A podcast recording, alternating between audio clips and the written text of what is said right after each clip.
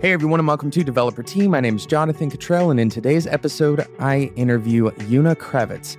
Uh, Una is a front end developer at IBM, uh, where she works on the Bluemix project. She also hosts a podcast. We talk about that later on in the episode.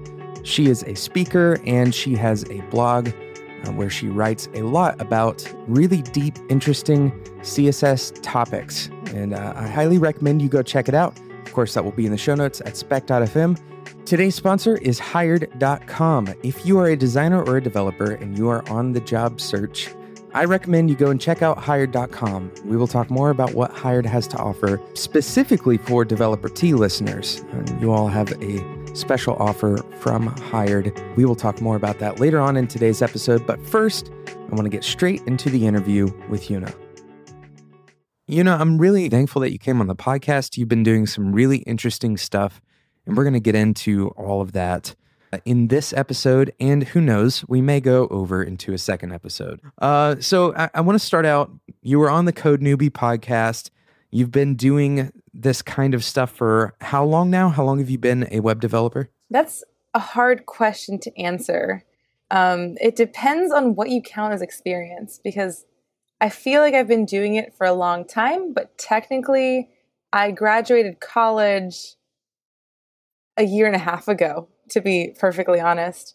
So, professionally, outside of school, not very long, but I think I've been doing it maybe seven or eight years. Sure. Yeah, and I think there's a lot of people in that same position. Congratulations, by the way. That's that's you've moved very quickly. yeah, it's been a roller coaster for sure. And you work at IBM, correct? Yes, I'm at IBM. I work on the cloud platform team within the design studio in Austin. Is that related to Bluemix at all? Yeah, so Bluemix is a part of the cloud platform in general. So right now, what I've been doing is working on a pattern library for um, multiple teams to use and sort of consolidating icons. That's been my goal and task in the past two weeks, sorting out how we're going to use this icon system within this pattern library. Um, but also, that's sort of been my focus at work is creating this system for us all um, with an awesome team. It's been a lot of talking about architecture and sort of trying to figure out what the best method is to create these really nice modular components without being explicit about um, too much when it comes to um, code decisions if that makes sense. yeah, I mean, this is a really complex problem. It's difficult to sum it up in, in a short period of time.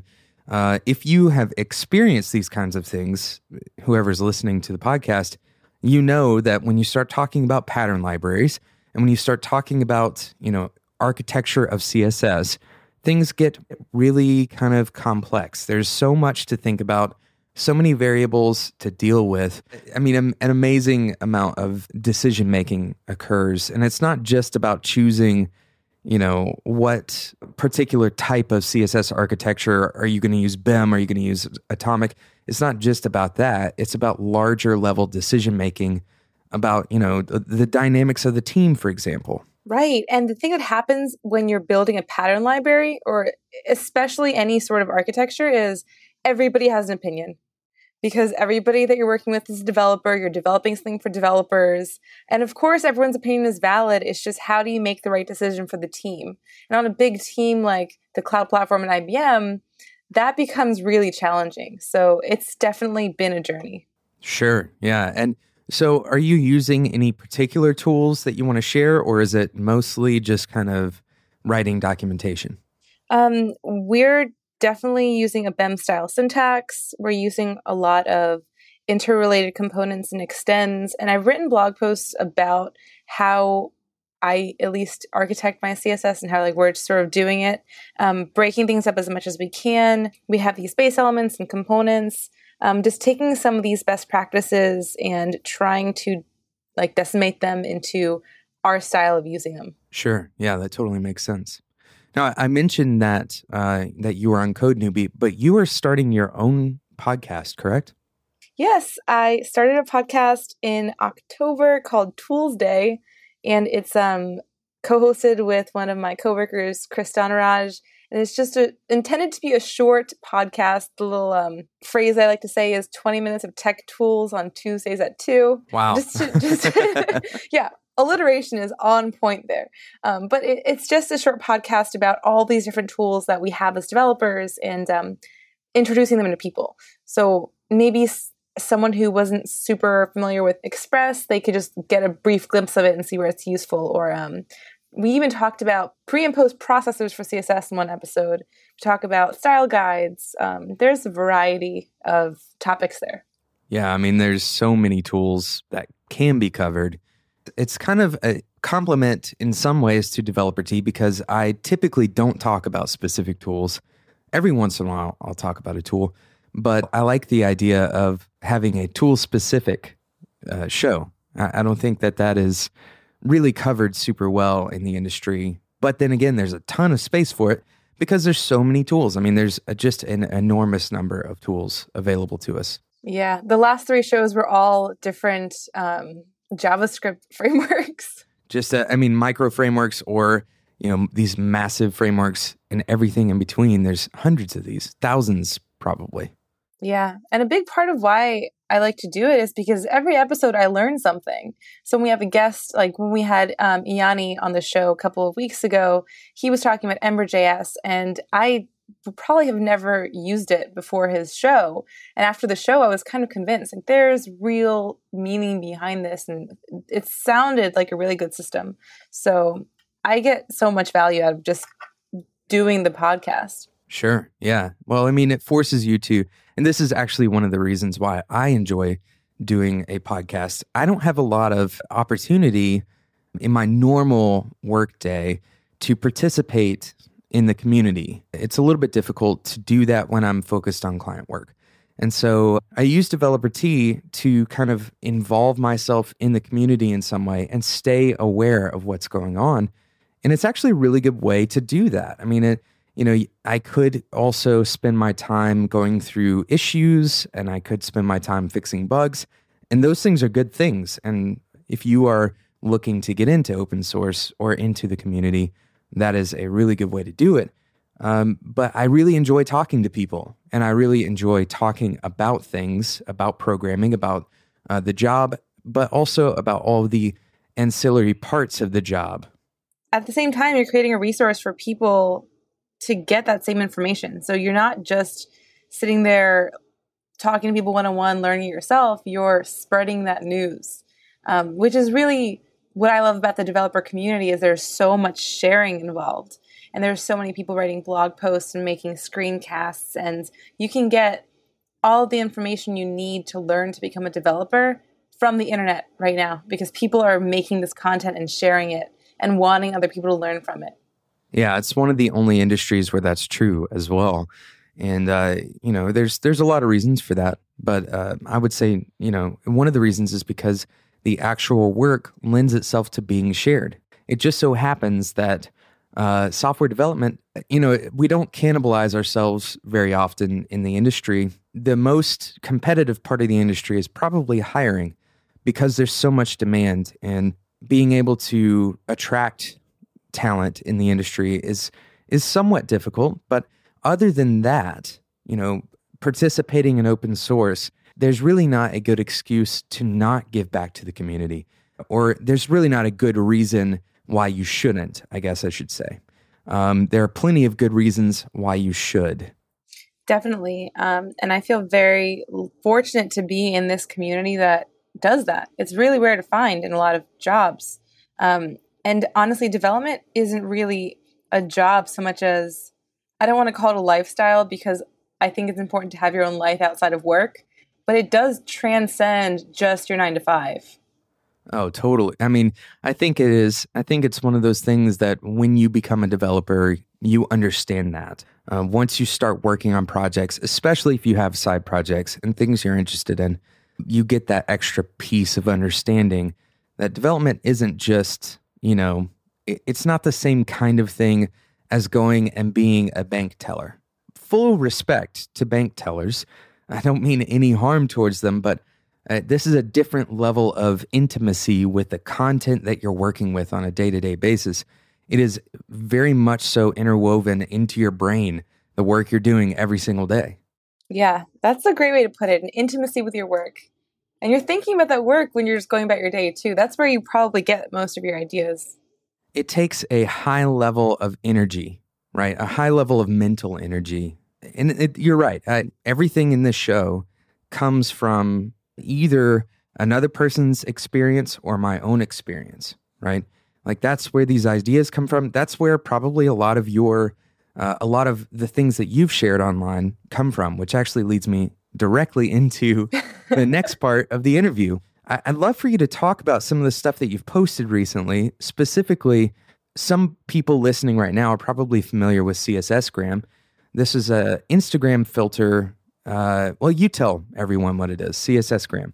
So CSSgram is a library for Instagram filters that uses um, the CSS properties of filter and blend modes to recreate Instagram filters in your browser. And it's been really cool to see how much that's grown because I initially just did it as a test case for a talk that I was giving about filters and blend modes and like working with images in the browser.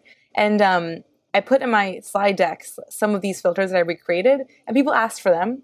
So after the talk, I just put it on GitHub and I expanded it a little bit and did a few more filters and then shared it. And now I see people building web apps using this as a part of the web app. And I've seen it as an Easter egg on some pretty big websites. And um, it's been really, really cool to see it grow and people embrace it. That's really cool. How long did it take you to build it?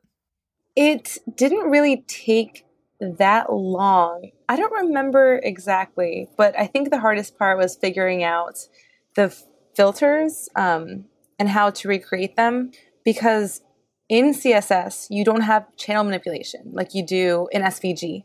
Um, in SVG, you can manipulate red channels, green channels, blue channels, and alpha channels individually, which is required for a few of the Instagram filters. Um, but with CSS, you don't have that opportunity. So you have to get kind of creative with the blend modes and Initially, I just had one pseudo element that I layered on top of an image and used a blend mode plus some sort of filters to recreate these um, Instagram filters and just like look at them side by side, make sure they looked right. But then some of the more complex filters required a few more techniques that I sort of just um, developed as I was going. And it got a lot easier once I started practicing and being able to disseminate what was happening in that image and look at the lightness and the shadows of the image and um, sort of figure it out it's very much a, tr- a, figuring it out as I did.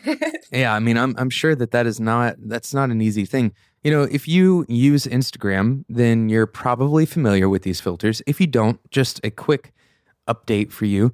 Instagram allows you to apply filters to images that you post, and you have people who follow you.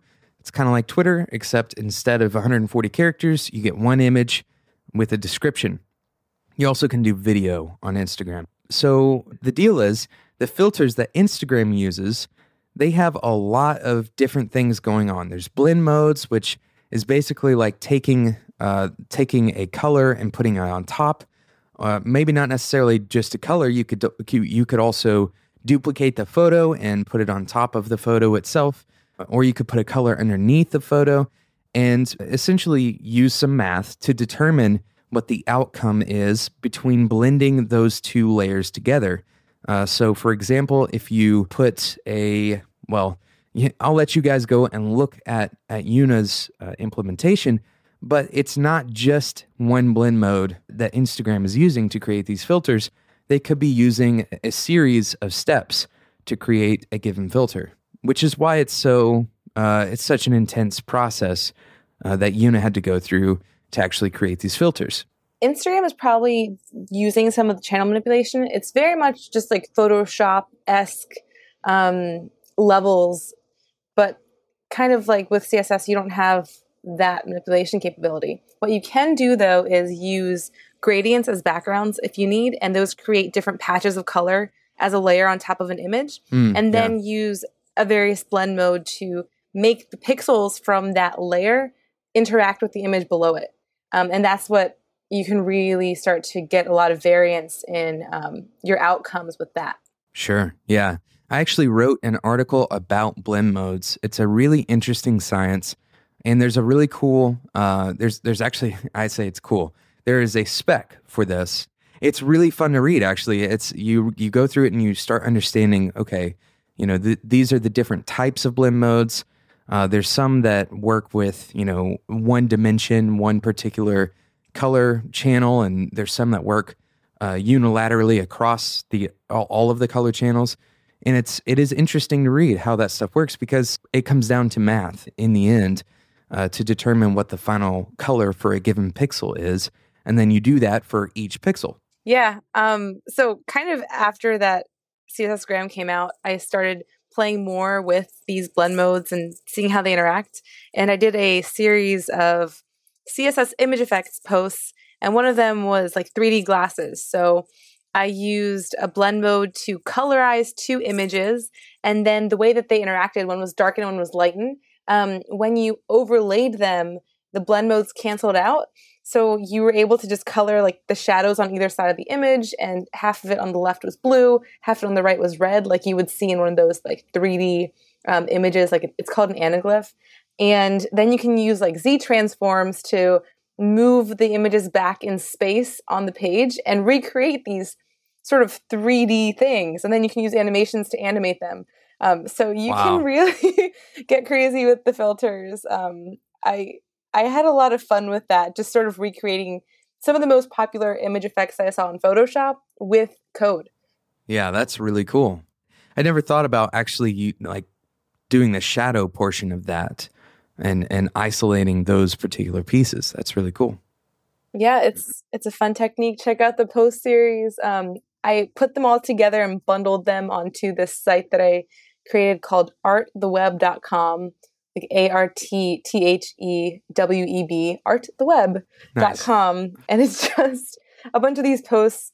I don't know if they're really meant for production, but I think somebody will one day find a productive use for them. And um, they're also just really cool to experiment with. Browsers are getting better day by day. So implementing these is going to be a lot easier for your computer to handle eventually.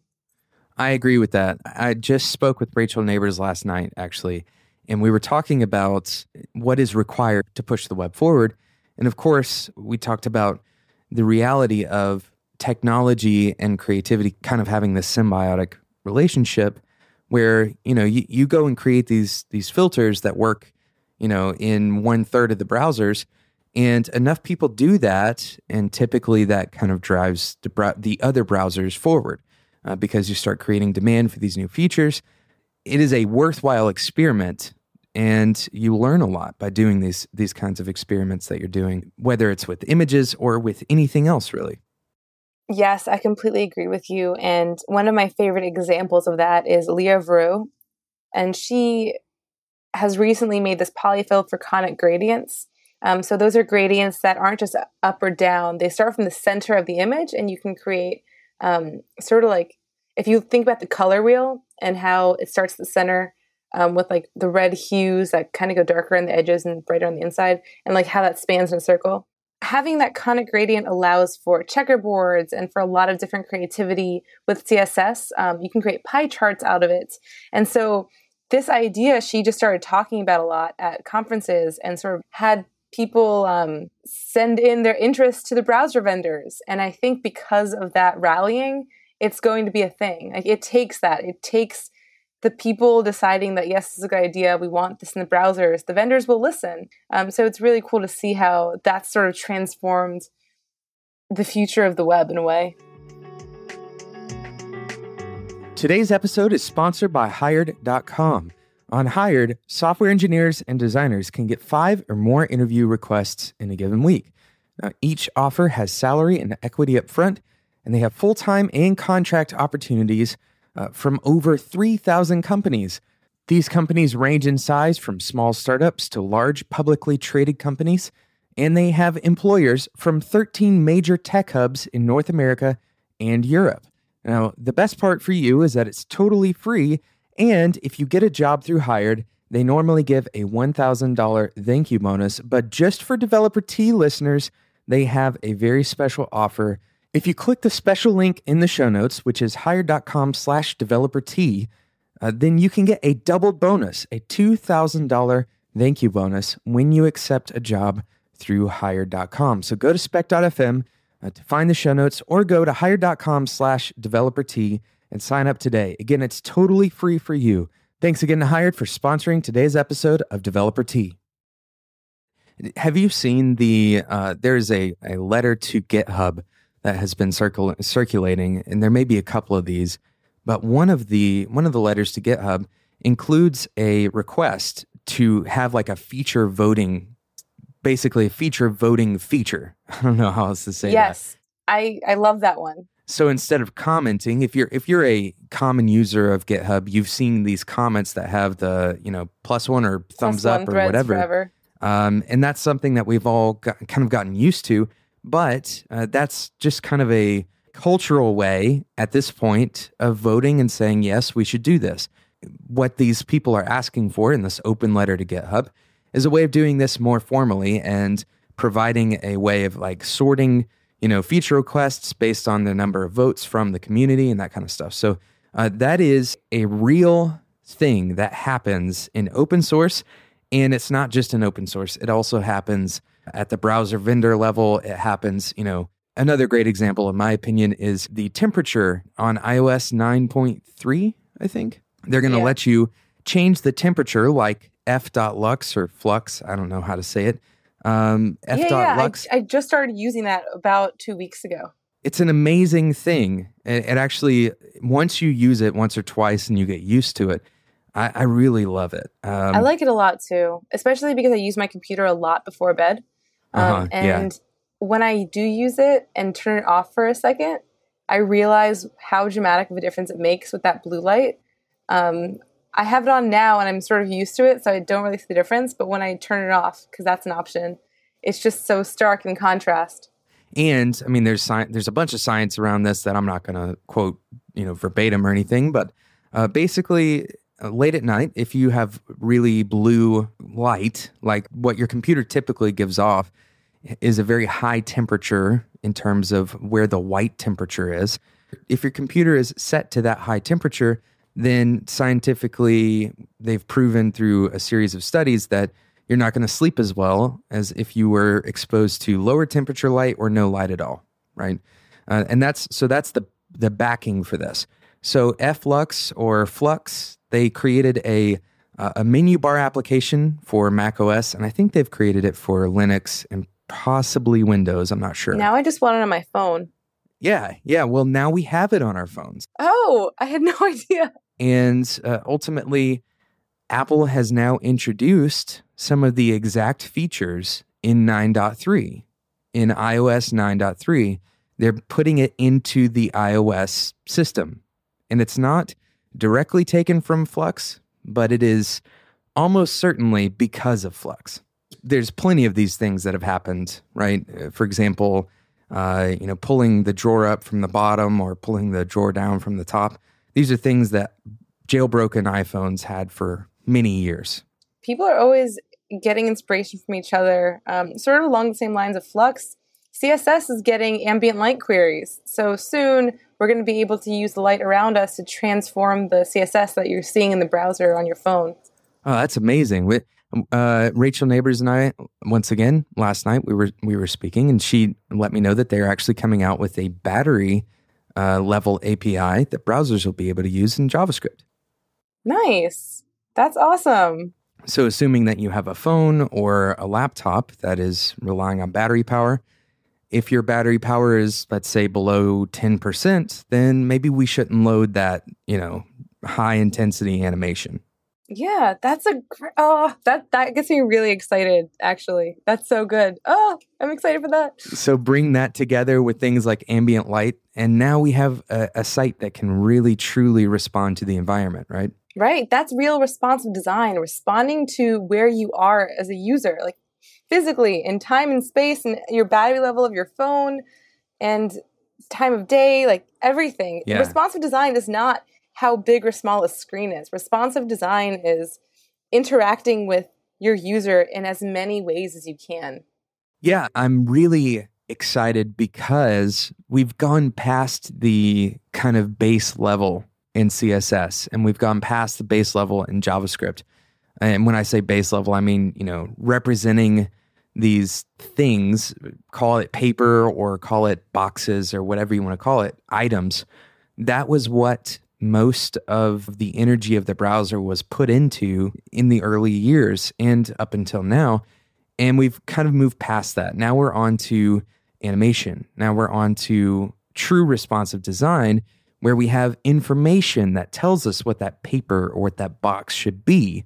And it goes significantly beyond that when you start talking about SVG and when you start talking about, you know, things like photo manipulation in the browser. Yeah, and I think we're just beginning, to be honest. We're going to see a lot of um, augmented reality, virtual reality um, in the future of tech. And that's going to manifest in our day to day tools. And when that becomes a part of our day to day tools, we'll see browsers adapting to that. Who knows what the future of HTML and CSS even could be if it starts to veer into that direction? Yeah, I mean it's it's wide open. I think uh, VR kind of brings together the qualities of video and animation with the idea of responsive design. And I, think the there is some hesitation, especially with the traditional design community, uh, towards VR because it seems kind of like Google Glass, right?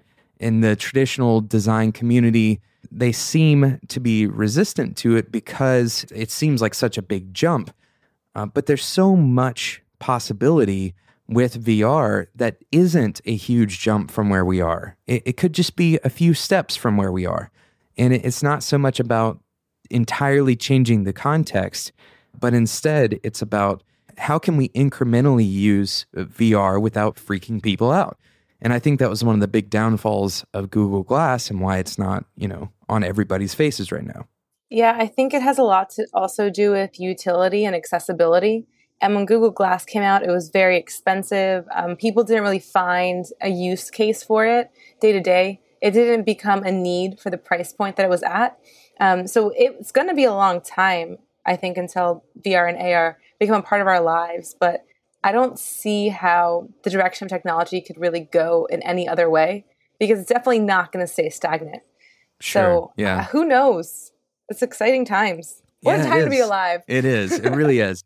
It really is an amazing time to be alive. It's all going to accumulate faster and faster thanks to Moore's Law, right? We have memory chips that are getting smaller and smaller, and things are getting faster and more cheap. And so, you know, the things that cost a lot yesterday to put on the web, for example, are not going to cost that much tomorrow. That's the idea. Um, it's really cool also to see all the work that Google and really all the browser vendors are doing with performance optimization because they're trying to open up the web to these markets and to third world countries who right now cost a lot of money to just use a web browser. Um, an example that I can give is I was at the Chrome Dev Summit a couple of uh, months ago, and they were talking about India and how it costs um, to load 15 web pages the wage, minimum wage for one hour of work. So that's so, like, can, can you imagine working for an entire hour just to be able to load 15 web pages? But there, are so many people are getting online. They're getting online on mobile devices first. Um, and they're a huge consumer, a huge market. Um, so it's really cool to see how these performance improvements are not just to increase speed, they're to make the internet cheaper and more accessible to more people. Um, so not only is technology moving forward in what are we capable of doing, but also moving forward in how we're capable of optimizing what we've been doing. I actually saw that same. It may have been actually from your tweet. I'm not sure, uh, but I saw the same the same stat, and you know, it, it kind of led me to two things. One was, you know, we can approach this from, well, maybe we need to figure out a way to make it cheaper for them, right? So that they can access and have more data. And then the other side was, well, I also need to take responsibility and build my side so that it doesn't cost them an entire hour's wage to load one of my pages, right? That that would be terrible. And so, you know, progressive enhancement and all of those other buzzwords that you hear, they have real ramifications, and that's what what that kind of said to me was this is somebody's actual quality of life that you're messing with. Yep, exactly. Really interesting stuff. And again, it's headed in a exciting direction. I mean, we have gigabit internet in the states is going to become a very real and very normal thing. Hopefully soon, sooner rather than later. yeah, I, the biggest hurdles right now are mostly uh, related to to bigger businesses and that kind of thing. But uh, we will stay out of the politics on this show because that's not what we're about here. Uh, instead, we're going to talk. About, we're here to talk about big ideas. Yeah, no, we're here to talk about uh, about your resolutions for this year. Actually, that's what I'm excited to talk about next. Thank you so much for listening to today's episode, this first part of the interview with Una Kravets. Uh, I really appreciated Una coming on the show. Hopefully, you are enjoying it as well. If you don't want to miss out on the second part, make sure you subscribe to Developer Tea in whatever podcasting app you use. Pretty much every app uh, allows you to subscribe, so you will be automatically notified when that next episode comes out, uh, which is just in two days from now.